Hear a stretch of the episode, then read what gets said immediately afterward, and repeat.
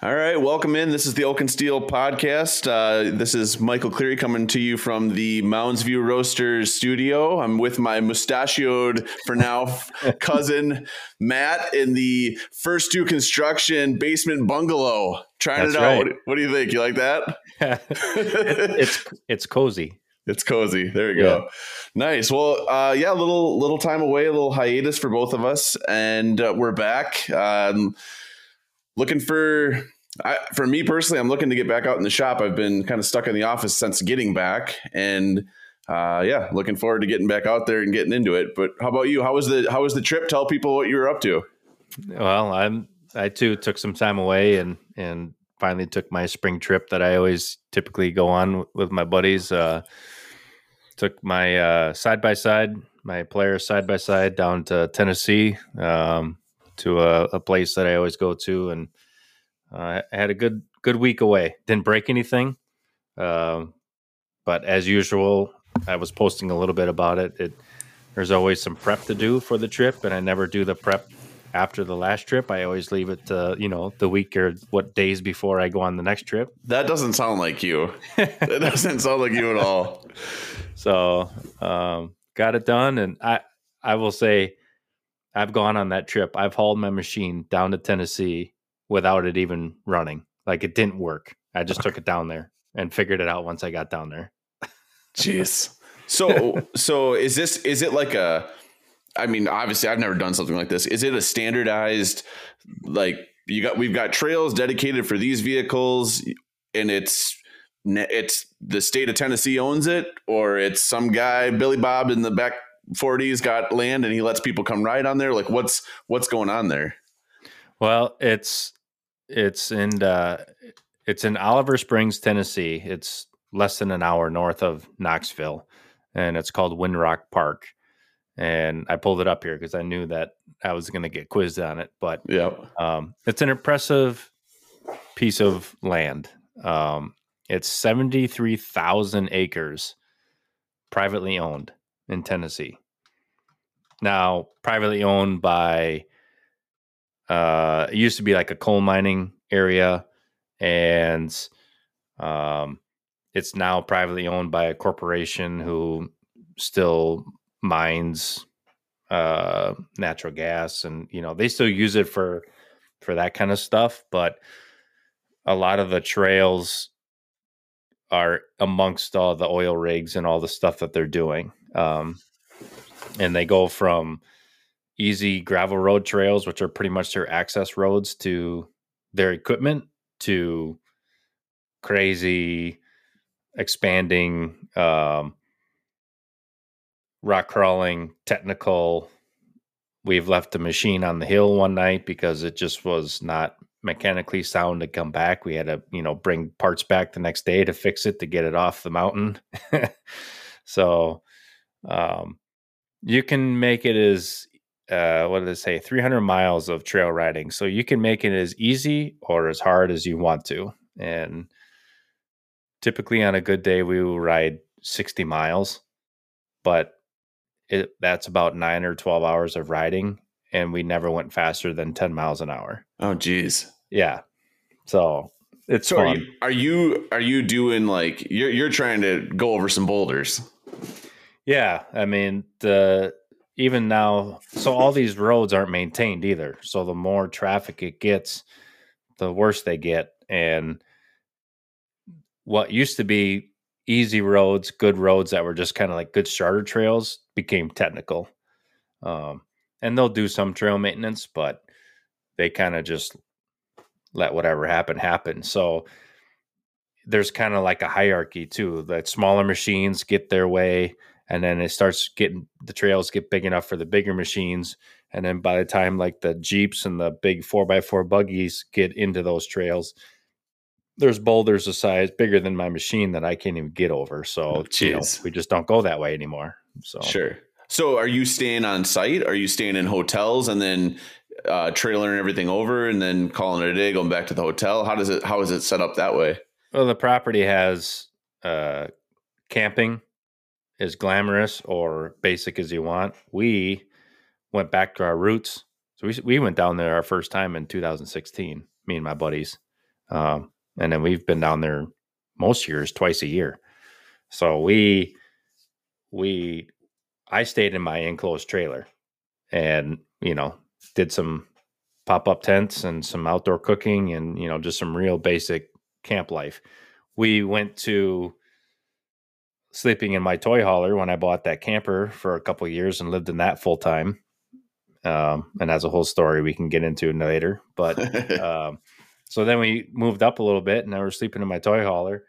And then I sold that. And then we got going into cabin life. You can rent cabins down there.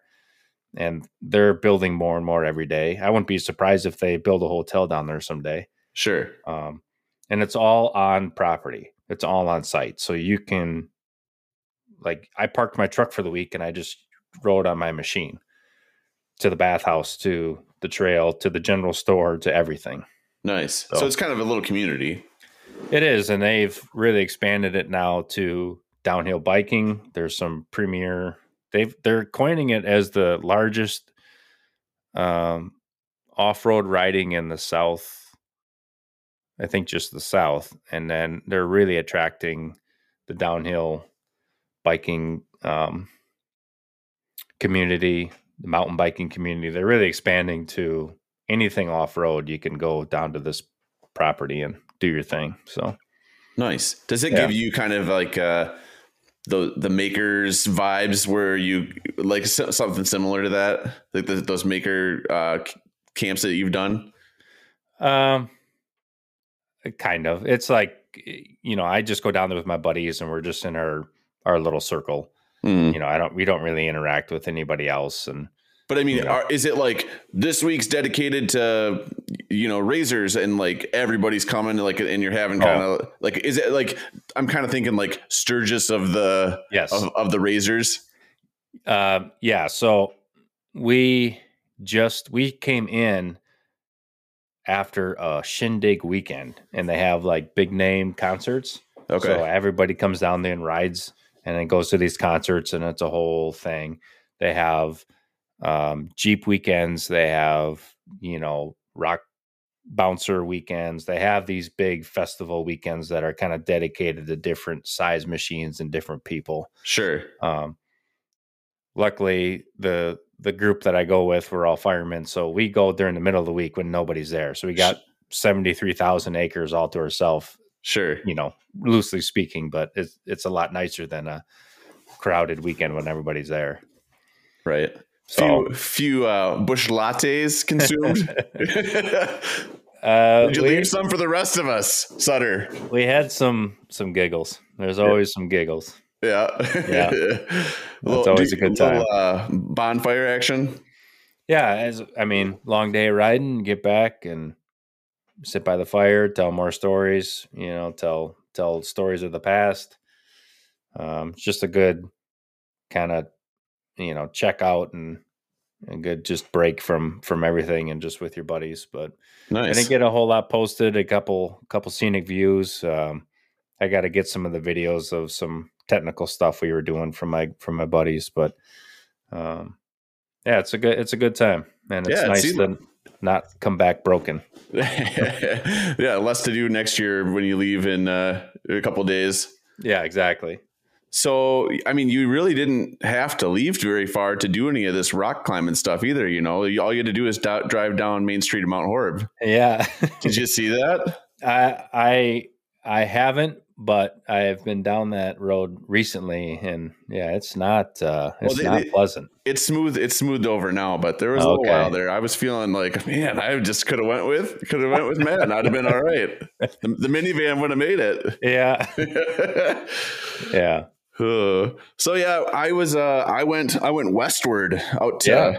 out to the big city of Portland, um, and we did the the SCA uh, Specialty Coffee Expo, uh, and did that last. Well, we got there on Wednesday and got home this past Monday. Um, it's a show. It brings people in all over the world. So I'm meeting people from Germany. I meet, I met some folks from Brazil, and uh, I mean, obviously, most of the people, it's going to be like coffee culture where it's coming yeah. from. But uh, yeah, it was it's fun. It's you meet a ton of different people, and you I mean, I, I, was there to sell roasters, is what I was what I was trying to do, um, and we are fortunate enough that one of the the, the brand that we represent it got picked up by somebody that's pretty well known in the coffee roasting community. Nice. Um, there, it's. I mean, for those of you, this isn't going to be a, co- a coffee podcast but for those of you that you know if you're cracking open a folgers it's a different it's a little bit different crowd that's that's going to be that are at these type of things they're way more over like it's pour over coffee and if you don't know what that is it's yeah. essentially your drip coffee brewer but you're doing it yourself by hand on a, with a kettle of hot water and there there's i mean that's this is you can listen to a coffee podcast if you're interested in that. so, but they're out there. Yeah. Oh, they're out there. Yeah. Um, so yeah, it was, it was good. We, I went, uh, my dad and I do this with our business and it was uh, a long trip out there on Wednesday and on it, the trip home on Monday wasn't, it was, couldn't get fast. Couldn't be fast enough. So right. it was nice. It was nice to be home, sleeping in my own bed. And, um, but yeah, I, I didn't, you don't get to do a whole lot of, I mean, you get to look at the craftsmanship of different things and even some of your competitors, and you'll go walk around looking at the the way you know just different machines and things like that. And the thing I thought maybe you would appreciate is the just the the like the way that they build these booths. Like the, the it's extra, it's pretty extravagant. I don't know if you've ever been to like a trade show before, but they're building you know these things that are 15 feet in the air and there's this this one head lights galore. Like you could have probably landed a plane just based on the lights inside this booth. And um, you know it's it's kind of a i don't know the super bowl for coffee is the is that the show. But I, I was thinking about it. I was like man it'd be nice to do like a trade show for and i know they have them for so if you're listening uh the haas and uh and um, Tormach reps. If you want to get us some passes to the uh, a show, we'd you know I think the Oak and Steel boys could travel down to. I'm sure there's one in Chicago or something we could go to. Right. Yeah. But yeah, I I don't know what what are there trade shows out there that you'd be that be up your alley to go to. I've been to some here in Madison, the Home Remodeler, and you know, there's some of the bigger ones. I I haven't been to.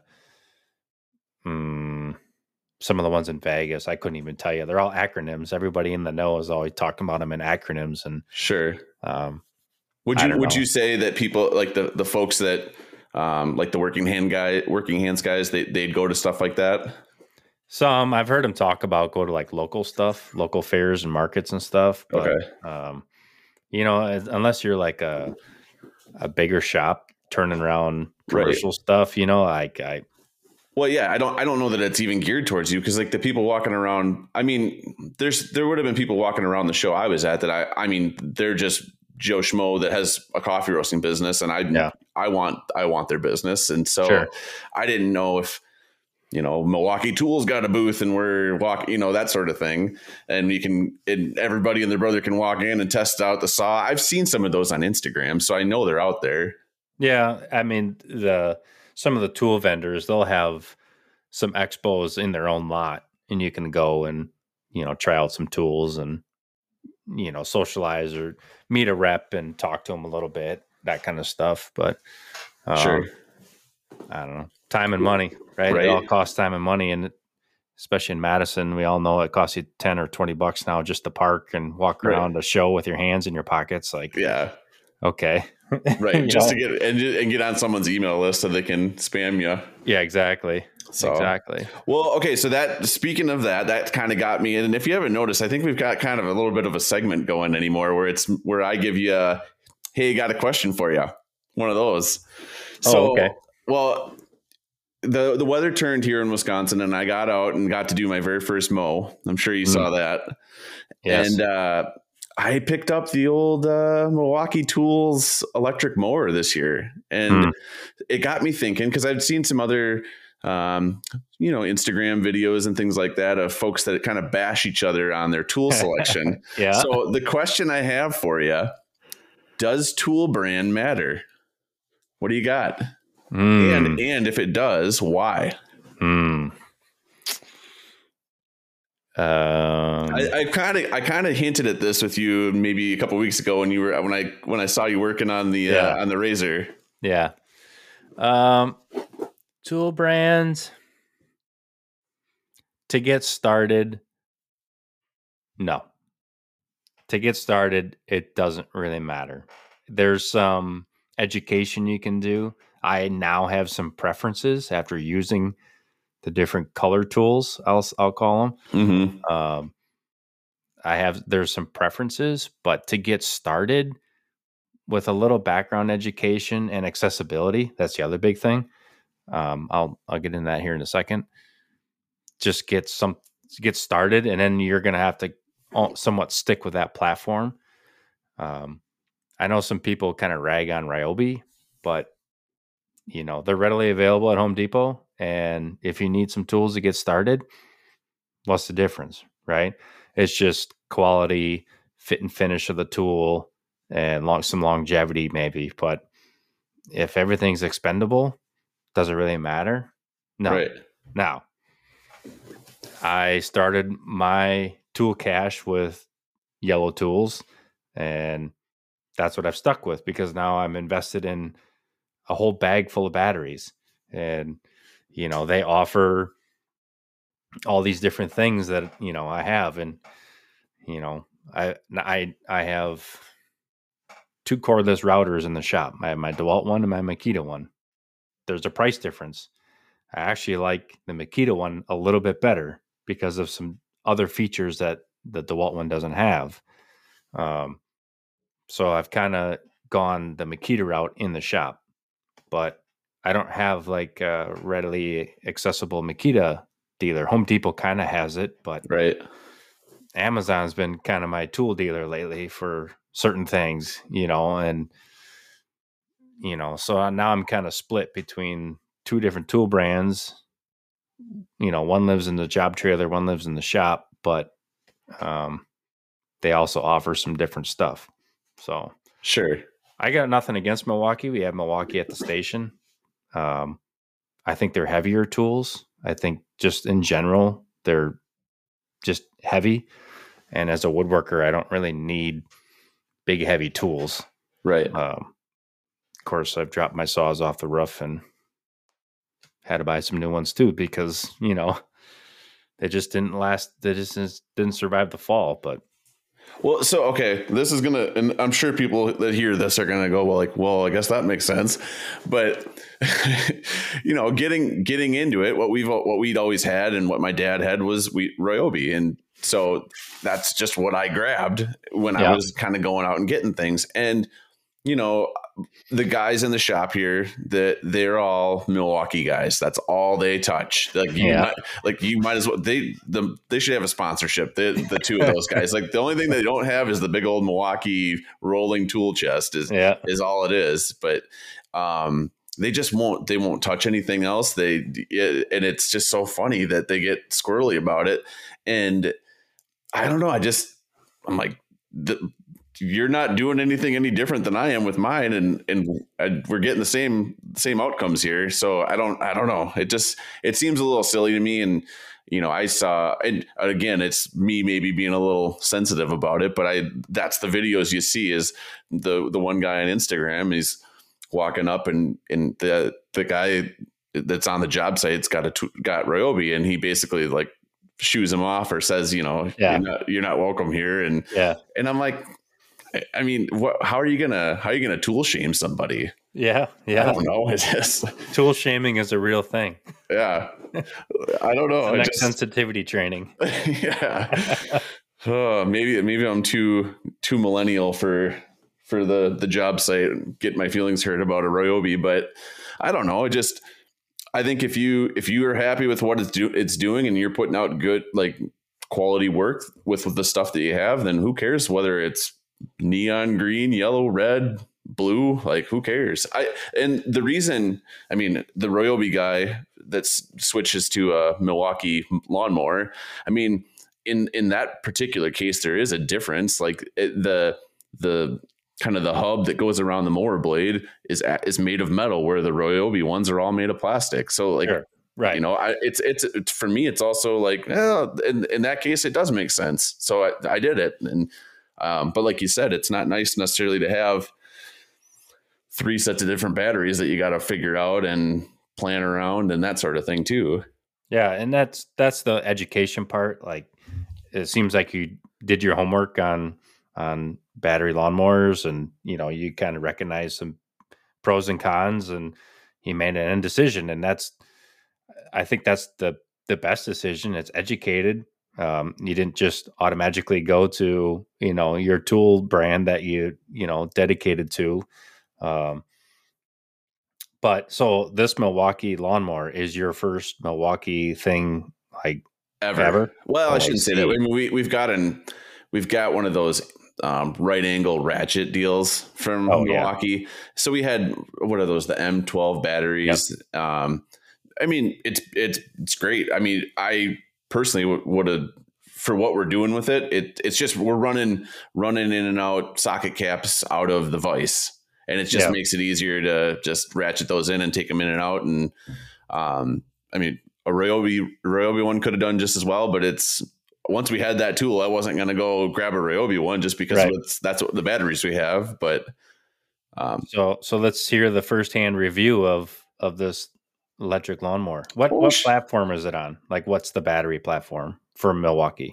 oh, Like, does it take like a bunch of M18s or something, or it's bigger than that. It's Oh, the the big ones? Yeah, what I don't know. I'm googling them here. This is good podcasting. Um, what is it? The f- fuel? Is it the fuel? Like, there's three. There's three different grades of them, isn't there? The well, it's the MX fuel. Does that sound right? Oh, okay. It's a. I mean, they're they are big. They're probably they're probably two pounds a piece, something Yeah. like that. They're not takes- light.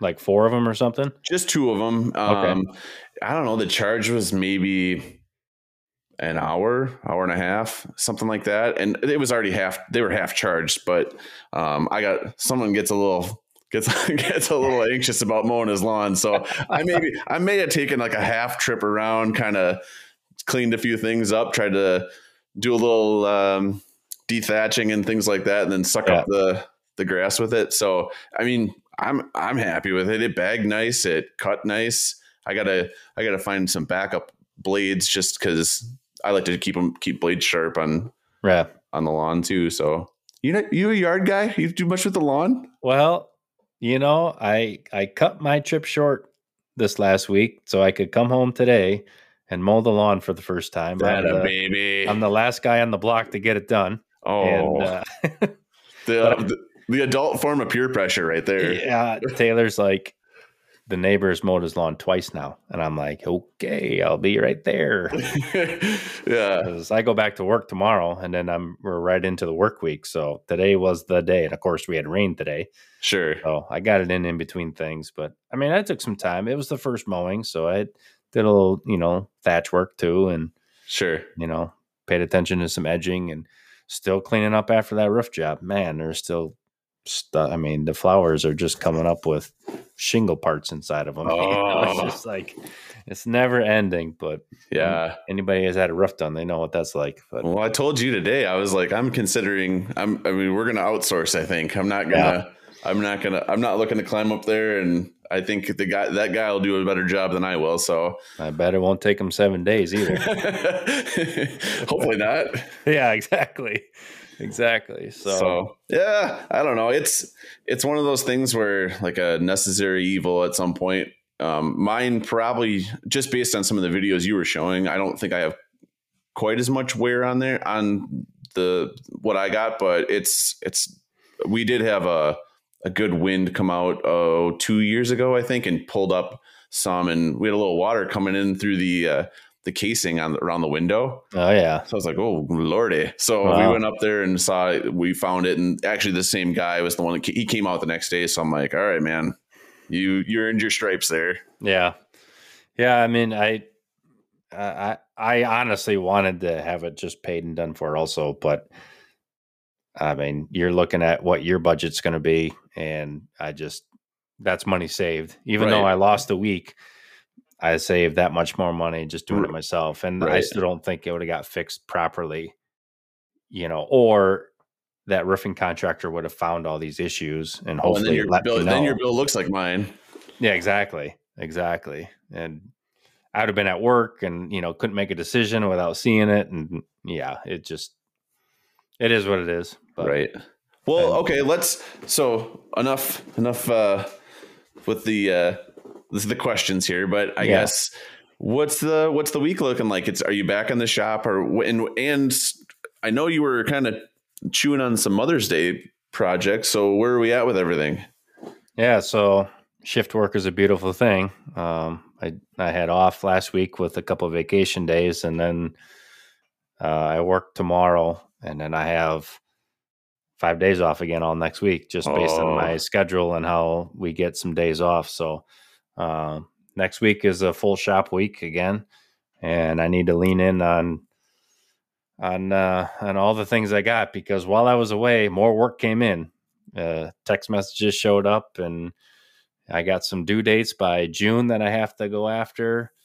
I don't have to, but I want to um, with that log trailer. Um, there's some big logs that that are laying for me on a property, and I was finally fixing the log trailer and trying to build the log arch to go get them. Well, I have till June first, so We uh, gotta get that. We gotta get that on YouTube. I want that one. I want that one thrown on YouTube. That when the arch is done, or the the final steps of the arch. Well, and that's part of it. I'm recording the the trailer build rebuild to post on YouTube, and I, I mean I'm not going to be the next star, but I just it's just one of those projects that I want to capture and put on YouTube, and then yeah, the end result is me grabbing these logs. Um, so Is it, so? Just so everyone that doesn't know, because you know me and how educated I am with everything, but what like I'm assuming you you want that arch so you get the rear end of the log up in the air and you're not just dragging that thing the whole way across, or are you just trying? Do you grab it in the middle and then you're kind of just easing it in onto the trailer from from that point, or how does uh, what's the what's the advantage you have in the arch? It's a high point fulcrum. So it takes a massive log that, you know, a machine could probably lift, sure, but I don't have a machine. And the other benefit of this trailer is I can get it into a delicate spot, maybe, and use this arch. And yeah, you might have to chain it in the front and just get the front lifted and get it like onto the trailer And then and regrip. then regrip in the middle, and then the final slide or the final push, and then I can use this arch in reverse and get it off the trailer. okay. Um, and that's all used by a winch. So the winch is the mechanical pulling force, and the and the arch is the fulcrum that that moves this log, um, and not just drags it on the ground, like you said. So So you'll you'll winch up into the arch, and then there'll be a pivot point in the arch coming down to grab the log. Then, or is it, or are you having kind of like uh, like an engine hoist type of feature that lifts it in the like lifts it, uh, and then you're winching from the truck? Uh, the winch is on the trailer, and the winch grabs onto the arch, and from Okay. the arch is a log chain, or you could do, um, you could do like a chain hoist. You know, like a big three ton chain hoist. You could do that too. You know, position the arch over the log and do a, a chain hoist lift. Um, so it's once I have it built, my options and creativity expand from there. And Sure. it's, it's how can I move this with what I have and mechanical advantage and fulcrums and all that kind of stuff. Nice.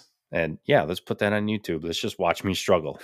well, so all right, what with the this the tube steel? Are you, how thick? How thick do you need to have that? Is it is it eighth inch? Is it quarter inch? What do you like? How how beefy is this?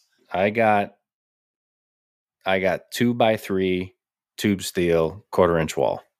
Okay, so that good size. Like you'll have you'll have a little bit of backbone there. and then it's all going to be gusset plates on like all the because it's going to be you know verticals and then a, a 45 section and a cross member and it's all going to be gusseted with plates and plug welded and yeah i'm going to get my uh my weld game back up Yeah. from from high school but um and that's kind of the other fun thing like i'm sure i'm going to get ripped apart on my welding skills but hey, I'm just I'm just welding, whatever. Right. You know, it's not like it's a professional grade thing. Like I don't want it to fail, so you know I have to trust my welds at some point. But I'll, I'll only get better at the end of this project.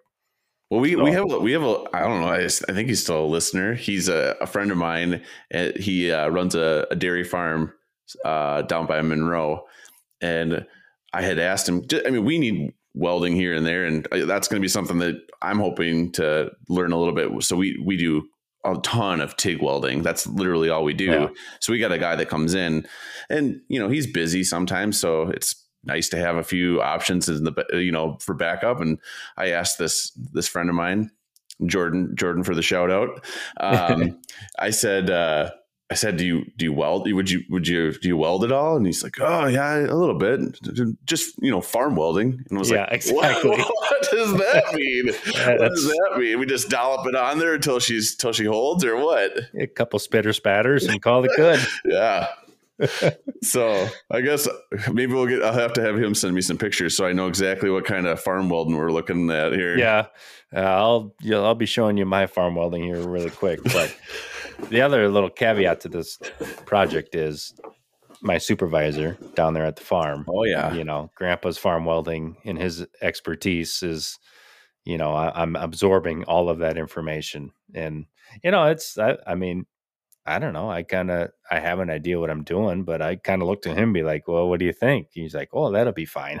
Yeah. Okay, we're gonna go with it. yeah. I mean, the tractor is sitting, the 560 is sitting right next to it, and that's got a lot of farm welding on it. But you Sure. know, years of of uh just keep layering it on there. But Yeah. you know, you Well, burn through, you just kind of fill it back in and just kind of keep her moving. Right. So Well, I'm sure it's not any different. I mean, so TIG welding, you know, I I have very little knowledge other than it looks when it looks good from the from Yeah. the fellow that we have, it, it looks pretty good. yeah, Um, but you're obviously doing things a little bit differently with that. So you got, do you have much of a background? You ever tried that? no, no. I mean, I I grew up stick welding, and that's pretty much what I'm going to be doing with this project. I I have access and can take it to you know get it MIG welded, or I have MIG welded, and I could do that. And some of that back end work on that trailer. So that's the other problem. Um, It's an old equipment trailer that's lived its hard life in Wisconsin. So I'm rebuilding that whole back end to support the log arch and everything else. And I could probably use a MIG welder for that because I got some plate steel that I need to weld. And I'd really hate to start burning through and melting my plate steel with the stick welder and just Sure. screw- screwing that whole thing up, you know. Right. So um, I'll be doing a little bit of everything on that. But no, I, that's about where I've gone. I don't remember if we TIG welded in school or not. I doubt it. I mean, the the you'd have to have a reason to for with stainless, you Yeah. know. So I don't think we ever did. I don't, I don't remember the. I mean, I just had basic the basic ag, so I didn't. I, that was just putting two pieces two pieces of plate together with a stick, like you said, stick welding.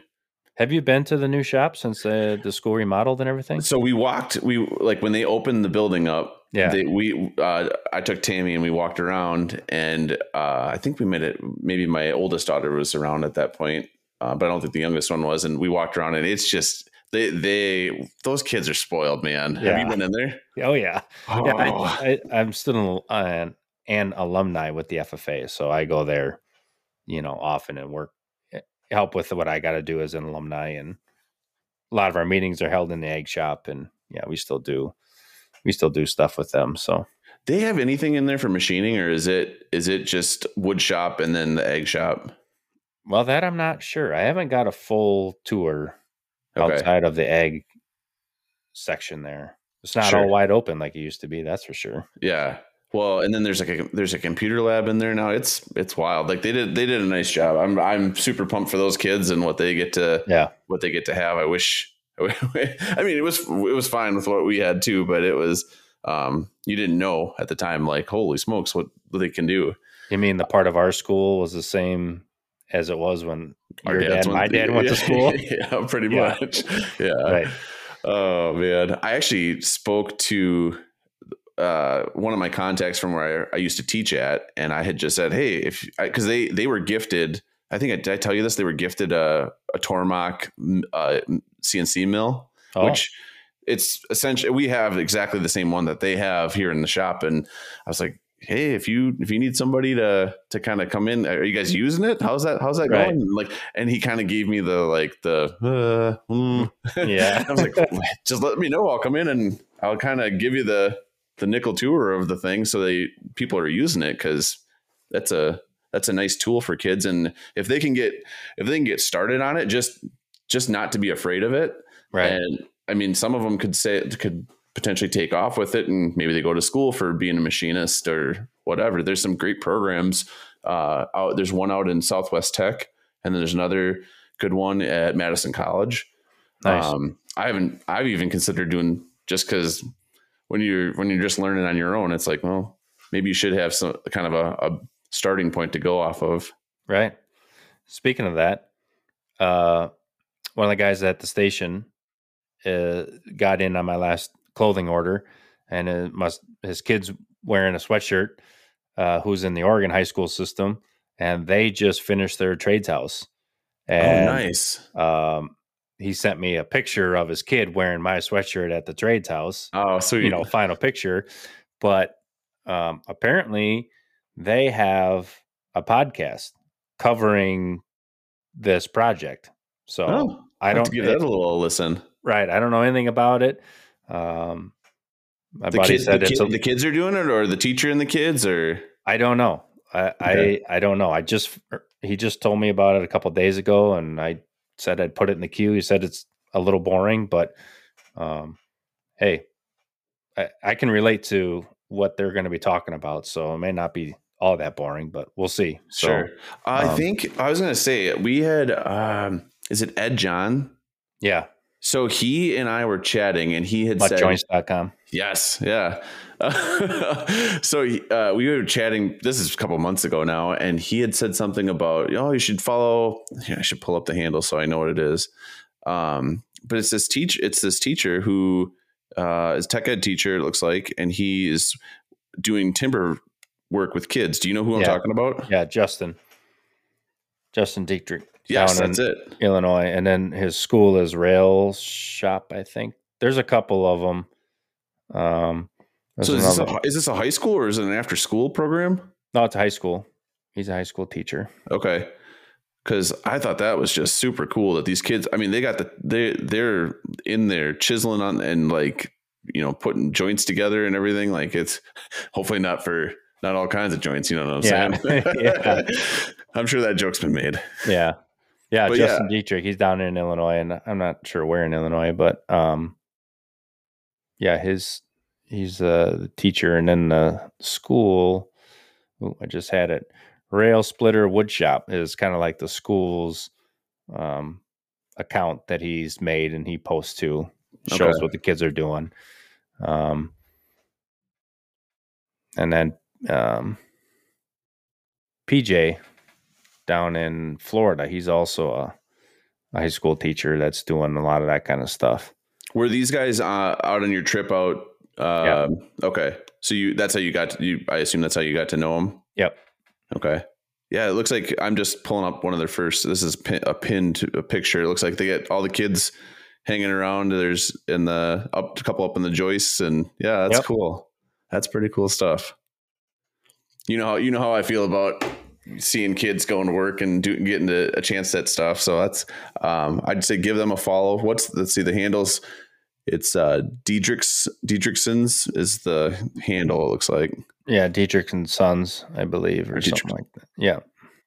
So yeah, I I just just trying to get a little more awareness out there. Speaking of that, I also um, gave you that that uh, code for Octane work holding probably one one or two podcasts ago, and I'd gotten to know uh, his name's Derek, who runs the account, and uh, he's you know I I'd say if you haven't already followed it, even if you're not into metalworking, uh, it's Octane underscore work holding. Um, they they he, he does a lot of cool stuff, and you know sometimes he talks a little bit about his ex- experiences of owning or being a part owner of a you know fabrication shop. And I think it's it's it's I don't know for me it it's fun to read his stuff and kind of look at what he's doing. So give that one a follow too and then well, I had one more too sorry I, I it's been fun I've been connecting with people um, Cassandra Lee do you know that name at all Um, yeah, I believe so. so she she does listen she said but she actually does a little bit of water jetting so Giggle um, wagon. that's her. So I actually started um, chatting with her a little bit about her experiences on the water jet and um, just just briefly chatting about it. But no, I just thought I'd give her a shout out because I appreciate we definitely appreciate you listening and um, it's fun to it's fun to meet some of these folks out that are doing all the things that you know that make up the different branches of you know craft being a craftsman. Would you say the steel side is starting to develop a community, so to speak? Yeah, I'd say. well, and I was going to say the the working hands guy had a had, uh, and I'm sure you know this guy too. It seems like I'm I'm feel like I'm starting to finally figure out who you know in this thing. Uh, who is it here? Oh, I was. Oh, whatever. Terrible, terrible podcast and me digging through messages, but um, it's it's the the guy that makes the hammers. I think it what's his name, Ryan. Oh yeah, Gnome Forge. Yeah, that Yep. stuff's cool too. There's Yep. just there's so much stuff on it. If you go on Instagram, you can get lost looking at all the different things that are out there. Yes, sir. And Yep. sounds like it sounds like he's on with those guys fairly often. Yeah, he's just starting some new things with them and a new partnership and um, Patreon subscribers or Working Hands podcasts are automatically a part of a um, a giveaway that he's doing. Um, so yeah, it's it's it's uh it's all that community, you know. The everybody's helping each other out and everybody's supporting everybody and you know following and interacting and all that kind of stuff. That's all that's all a benefit. So Yeah. it's all good stuff. But Yeah. So all right, besides the besides the um the trailer, what Yep. are you what, if you're in the shop, what are we working on?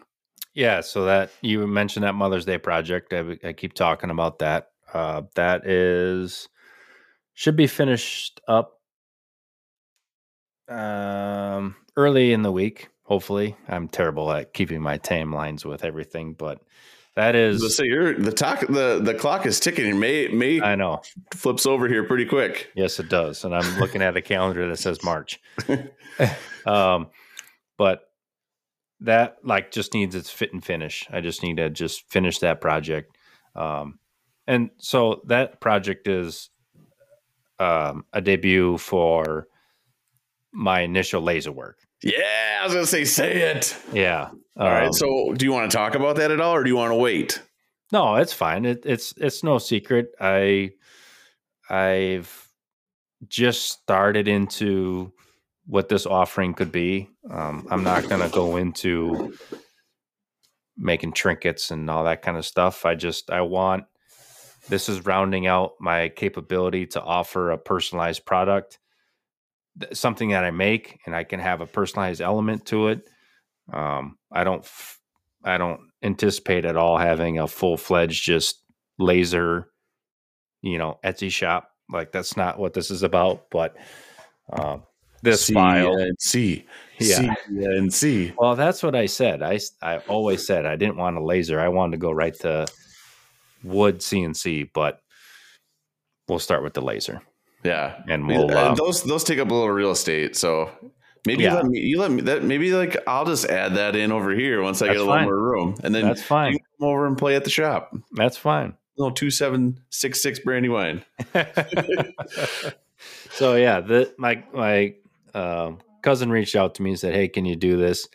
And I said, "Absolutely, I can." So um, a lot of like that's a pretty popular thing that's going out right now. I've been seeing a lot of that what I made, that design, that whole Mhm. thing. Um, but one of the things that I took from that was, you know, my laser is a 10 watt, um, and it can only do like the workspace is only like 14 inches by 14, I think, or Okay. somewhere in there. Um, that file uh, is small, where it, the whole thing, the frame, everything is made from the laser. is what I've been seeing. Well, I took it and I made it bigger. So the the actual lasering um, element is as big as my laser would do, and then that's why I had to make that wood frame Sure. because my laser wouldn't cut it out, and I didn't want to lasered out wood frame. I wanted to make a frame, so a lot of that lead up was for this project, and um, that's kind of like where I want to go with it. I want to make woodworking things that I can provide a personalization to it. So Yeah, man. It looks. I mean, from what I've what I've seen, it looks it looks pretty good to me. yeah, and I just put some finish on it. I don't think I've shown it since that. So um, now it's got some finishing and some highlights to it. So that- I'll put that together here and and be sharing a lot about that, and that'll be good. And then I'll just see. I'll just start playing around with it and seeing where else I go. I got some, I got some other ideas brewing that I'm gonna experiment with on my own, and and then um, see where it goes from there. So, um, and then I got some window. You know, it's I think. Well, they're talking snow tomorrow. Did you hear that? Yeah. Just just like a dabble though, right? Yeah. Like not enough to make me mad. Yeah, but um, soon we'll be planting flowers and stuff here in Wisconsin. So um, a client from a while has been waiting for some window boxes, some cedar window boxes. So I'm going to make those this next week. Ooh, Um, we should do we should do a cedar window box with some mild steel like like 90s on the corners. sure, We can get them. They look pretty slick, I think. not for this client, but we can do it for the next one. we got But- we got lead times here, buddy. Well, she's been patiently waiting. So yeah. I'll uh, I'll fulfill this order quickly. But um, what else? A couple other projects in the in the in the forefront here. Got some messages and took another phone call from a table big table project that has been kind of in the works for the last year or so, year and a half. So we'll um, we'll see where that goes here when I can finally get back and talk to that client about that job. I still I still want to do those. Remember that that we were gonna it was like C, that C channel that we were talking about doing, Yeah. and then we it we what does that do? That just keeps your the wood from curling up on you. Yeah, it just helps to maintain flat because Sure. you know when you have that big wide slab, there's all kinds of grain tension in that slab, and and so it just kind of helps keep it flat. Yeah, Um, and they, they sell those in kits. But you were you and I were I mean because you were just throwing it out to me like could could I make something like that right? Yeah, yeah, And and, then you know you can. It's you know it doesn't hurt to buy the kit. It kind of all comes there, and you know, and it's kind of time and effort on your end too. I don't, you know, I don't really You just know. router you just router them in then. yeah, Okay.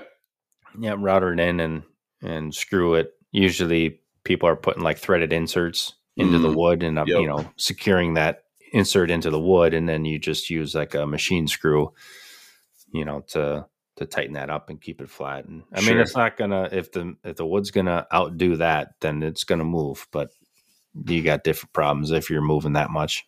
Was it just and it's just because the wood's not dried out enough when you start working on it, or what? Uh, yes and no. Like the the um the station tables that I made at Fitchburg. One day, I just was flattening one of those slabs, and I just went at it because I was doing it little bits at a time, and that's what you should do.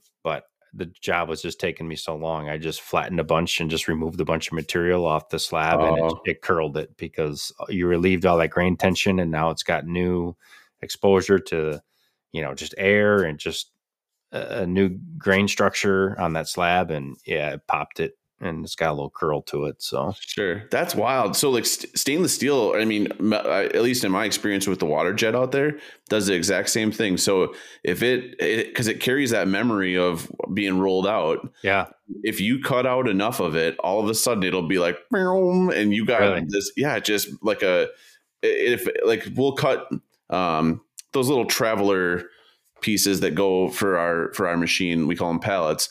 And we cut out basically the whole sheet. There's very little left of it, and you might there might be like a little quarter inch strip, and that thing if it if you as soon as you cut it and relieve it, it's just meow, it just it's it, it'll move like audibly and it just like significant distance. Yeah. You gotta like you gotta hang on to it. So here's a, a steel question. When you're running your other metal parts, aluminum parts, you know, through your machining process, do you have to worry about distortion and taking your time with removing material and that kind of stuff? Kind of like welding, you know, to disperse the heat, Um, or is there not a lot of heat buildup because you're Well, I mean, getting it all in that the- bath? The tool you do do th- yeah you have that, but the tool itself t- can take on a lot of heat as well. Yeah. So like if you drill, so for drilling purposes, you have to watch how fast you're going into stainless. It's you want to get a good chip coming out, but you can't just send it full. You you got to peck at it. So you take a good chip, get out, and like, I mean, I probably do more damage to the tool by the way that I do my peck drilling in the long run but at the same time like you can't have it if it, if it's not if the chips don't clear um what ends up happening is it just the the tip gets like black hot Yeah. and it, it'll just roll in and just it, it it like it completely annihilates the head the tip of the drill bit so you got you got to watch it like you can't just go hogging and just take in material and with like you need to have smaller passes obviously with um, stainless, but you still need to get, take a good chip because when you take that chip, it pulls the heat with it. Sure. Because if you don't, and that's why one of the advantages of having a water jet is we can we can cut out a shape and we're not there's no heat involved. I mean, the water gets warmer, but it's like like a hot bath basically. Right. Um, but if you were to do like, um, you know, if you're laser cutting anything, like there's all that heat is just transferred right to the edge of the of the plate. Like you're not gonna you're not gonna be able to cut that again because Yeah, once you once you harden stainless, you're done. Like it's that's all she wrote. Yeah. Yeah. I, I learned about uh, cutting speeds and wattage a lot Sure. with this project. That's why I ran multiple projects all at the same time because I, I ran three and they came out with one good one. Uh, two two good ones and one was just kind of a So you're you're going all the way through with that laser, all the way Mhm. through, the, and then it's it's just it just blackens the the edge of it, or like Yeah. I, I mean I've seen enough of them that it looks like it like does it smell burnt? Is it um, a little bit. Um, but I have an enclosure, a sealed enclosure that's vented to the outside, so I don't. I'm not sitting there sucking on it. But sure? um, yeah, I was cutting, cutting quarter inch hardwood beech, solid Mhm. wood beech, which is a pretty hard, hard uh, wood in, in its own right. Um, but it, it took a little bit to get that dialed in. But yeah, I was pretty happy with it.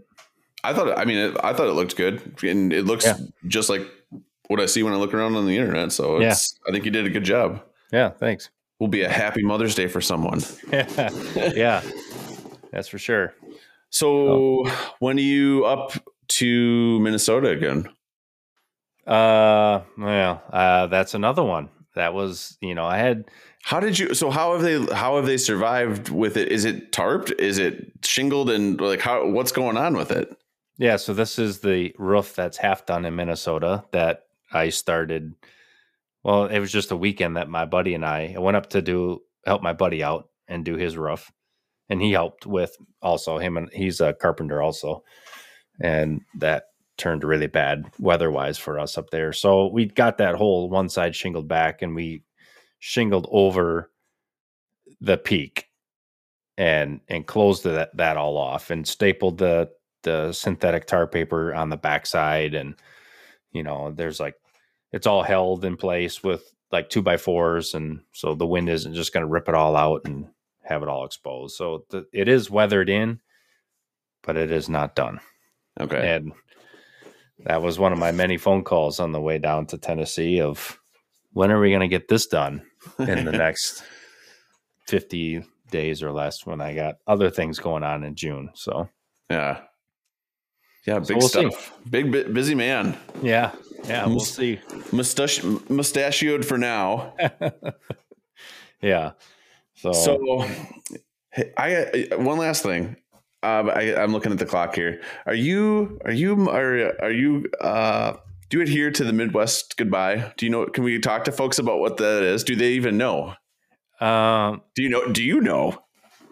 I mean, stereotypically, you know, uh, people, um, you know, the everybody talks, um, like they think they know how Midwest people talk. Of course, you know, here we are with our own accents and saying our own mannerisms. But what are you Well, I- getting at? Well, I'm I, what I want to walk you. through. I mean, maybe this whole podcast has been a Midwest goodbye. I think so. So, so what it is is it's. And I, and I, I think I've, I'm, I'm pretty good at it. So when it's when it's time to hit the road, you you gotta you get your legs nice and exposed, and you come down and you give your double cracks right on the thighs, and you go and you drop a well, I suppose, and it's time to go, and you stand up, but then it doesn't. You're not really leaving at that point. You're still gonna talk for 15, 20 more minutes, Yes. but you just it's in you can, there's different iterations and maybe it's a dialect thing it's or a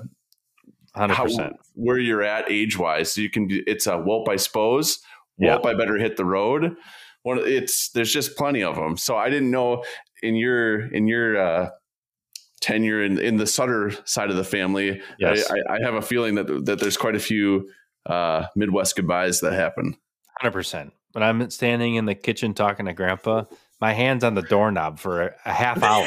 yes oh you know, I'll even turn it sometimes, and then you know, I'll I'll get into something and I'll shut the door and finish talking with my hands and put my hand back on the doorknob, waiting to leave again. Yep. Oh yeah, So- grandma. Maybe it's a Weiss thing then, because grandma Yes. she she out chases you out the house, and then she's and she's talking to you all the way out to the car. So Yeah. maybe it's a Weiss a Weiss thing.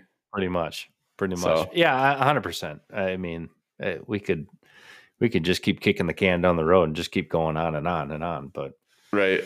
Because you So- you have yet to mention what you're working on. You said you got back into into your office and you showed a little clip there of what you're working on. So that that's just so. ugh. we the, I, Gotcha. I I had every intention of sharing about the the cartoner. The, the so Oh, yeah. essentially what that does is it's just it's conveying the cups down the line and then we're putting with a robot we're suction cupping onto them dropping them into a box going back grabbing six more dropping them into a box and then the part that we did was we actually take um, these flats these it's just a piece of cardboard that's flat and it's been die cut to a certain you know dimension and we shuttle it in to this area. And so it's it's funny it just suction cups it right like they grab onto the cardboard they tip down and drop it onto this little shuttle. It scoots right in. Yeah. and then we, we made this big box and this box goes plunging down into the bo- into the flat. And through that it kind of like wraps itself up and forms into a box. And there's there's been glue that's been applied and it it makes like a little carton like you'd see at the grocery store. And you know we maybe got a little late in the lead time so that was and unfortunately it was it left it left here the monday before we went to that show. So Uh-huh. it was it was at location getting set up and um i just don't have any i have no videos of it actually kind of where it's di- and i think they're still dialing it in. So and that's and that stuff does happen with the what we do for work. It doesn't it's not like it comes off the truck and they plug it in and all right let it eat like it Right. just there's there's some tinkering that happens but in being the first one off the line for us like this is our first crack at it it's been it's been a little balky at first Yeah. here so it, it hasn't been my it hasn't been my proudest uh thing to leave the shop so far but it i mean it looked it looked more finished than i thought it was going to uh, when it when it left but it was it was a it was a mad dash so well to answer your question in the most long-winded form uh we are still plugging away we got another k-cup machine that's like about done and then um the the other guy i work with and myself we're going to put the get the other, the next one started Okay. and then there's the fun thing is there's different iterations. You've got the big long ones that we've been doing, and then we're going to try one, uh, try to kind of redo a rotary one. So Oh, not, not nearly as much floor space, but yeah, that's going to be, it'll be interesting to see how it, uh, how it shakes out. It's already it's already been made from the engineering prior, but um, it's sat somewhere and hasn't been used for sure. 15 years. So you got to got the electrical. You have to tailor things to to K cups now and coffee. Um, and I think it was in the past it was used for soluble, so like your hot chocolates and things like that. And sure. and maybe that's what this company will end up using it for too. I don't know, but um, the plan is is to try to get our ourselves making as a as an option some rotary ones too because not everybody's got 16 feet by yeah eight, eight feet wide in their shops to run these right. things nice so do you get any traction for these machines at your trade show um the ones that, that we made angle well i mean I angled it a little bit. Like I'm, yeah. I'm, like, hey, by the way, like right. we also. I mean, you you have to be. I'm trying to be respectful because like the the brand that I'm there to represent is not that's who paid for the booth, and so yes, the first the first conversation is always going to be about that, and then yes. Once I find out if you're doing K cups or not, then I might I might show you a video of our yeah. machine threaded. So right, well, hey, that's all. It's all part of it. And maybe who knows how things meld all together between, you know, who you work with now and where right. things are going to go in the future. Well, and, and it's tricky too because there's just so there's so many people in the industry. Like there's like there's German companies that are making these. There's Chinese companies that are making them. There's Italian yeah. companies that are making them. So it's you're you're you're it's an uphill battle being a small shop trying to do it, but I, we have some advantages doing that too. So, um, and before we go, I see we're hitting an hour here, so we'll be respectful of the of the hour but uh, definitely want to say thanks to the your friends uh, over at Working Hands. They gave us uh, a shout out uh, probably last week, I think, as a, a, podcast to check out. So yes, I, did. I assume that most folks that are listening to us are probably already listening to them. But if you're not, give give the Working Hands guys a follow and and check out what they're up to because they've been gracious enough to. I mean, for you, Matt, they've been supporting of you and all the stuff you've done, and they've and they definitely have said some nice things about this this show. So we appreciate that and uh, want to return the favor. Yes, big big supporters of anybody that does anything. Uh, you know, as long as somebody is passionate and making something, they are a proponent of that, and that's what they try to reflect. So it yeah. doesn't matter what you do, but um, yeah, they're they're a good support. Yeah, and the one guy, and I and I asked you the one, you know what? Remind me their names again. I, I'm terrible about about names. Keith and Tony. Tony. Tony's the one where I was like, I was Tony. If you're listening, man, I was. I thought maybe you were pushing sixty, but Matt says you're like a young, you're a young guy, and it sounds like you're you must be ripped because you're lifting weights and things like that. So I, apologize, I apologize. Tony's a blacksmith. Uh, Woodland Iron is his handle, and and Keith is Blackthorn Concepts. So okay, yeah, they're they're also good follows as well. Yeah, to, I don't know if I have Tony yet, but I think I have. I definitely have Keith with us. So but all right, well, that was a, there. Hold on, I got it. well, I suppose. Yep. Uh, my, hand, my hands on the doorknob. all right. Well, uh, for Matt, if you want to throw him your handles just in case. Yeah, follow me First Do Construction, uh, Facebook, Instagram. Uh, the YouTube channel is there, and is there a uh, Twitter? do, you, do you tweet? Have you ever tweeted? I have it, but I don't not for business. Not not tweeting. Okay. No. And then uh, for Oak and Steel, this is Michael. Like I kind of run the account, and Matt uh, Matt partakes once in a while and shares shares his he's graceful enough to share. I said to someone the other day, I said, I said, Matt's the talent. I'm lucky enough. I just get to be the first one to hear him talking about it. Yeah. Right. Right. So all right. Well, for Matt, I'm Michael. Thanks for thanks for listening. And uh Oak and Steel out. See you then.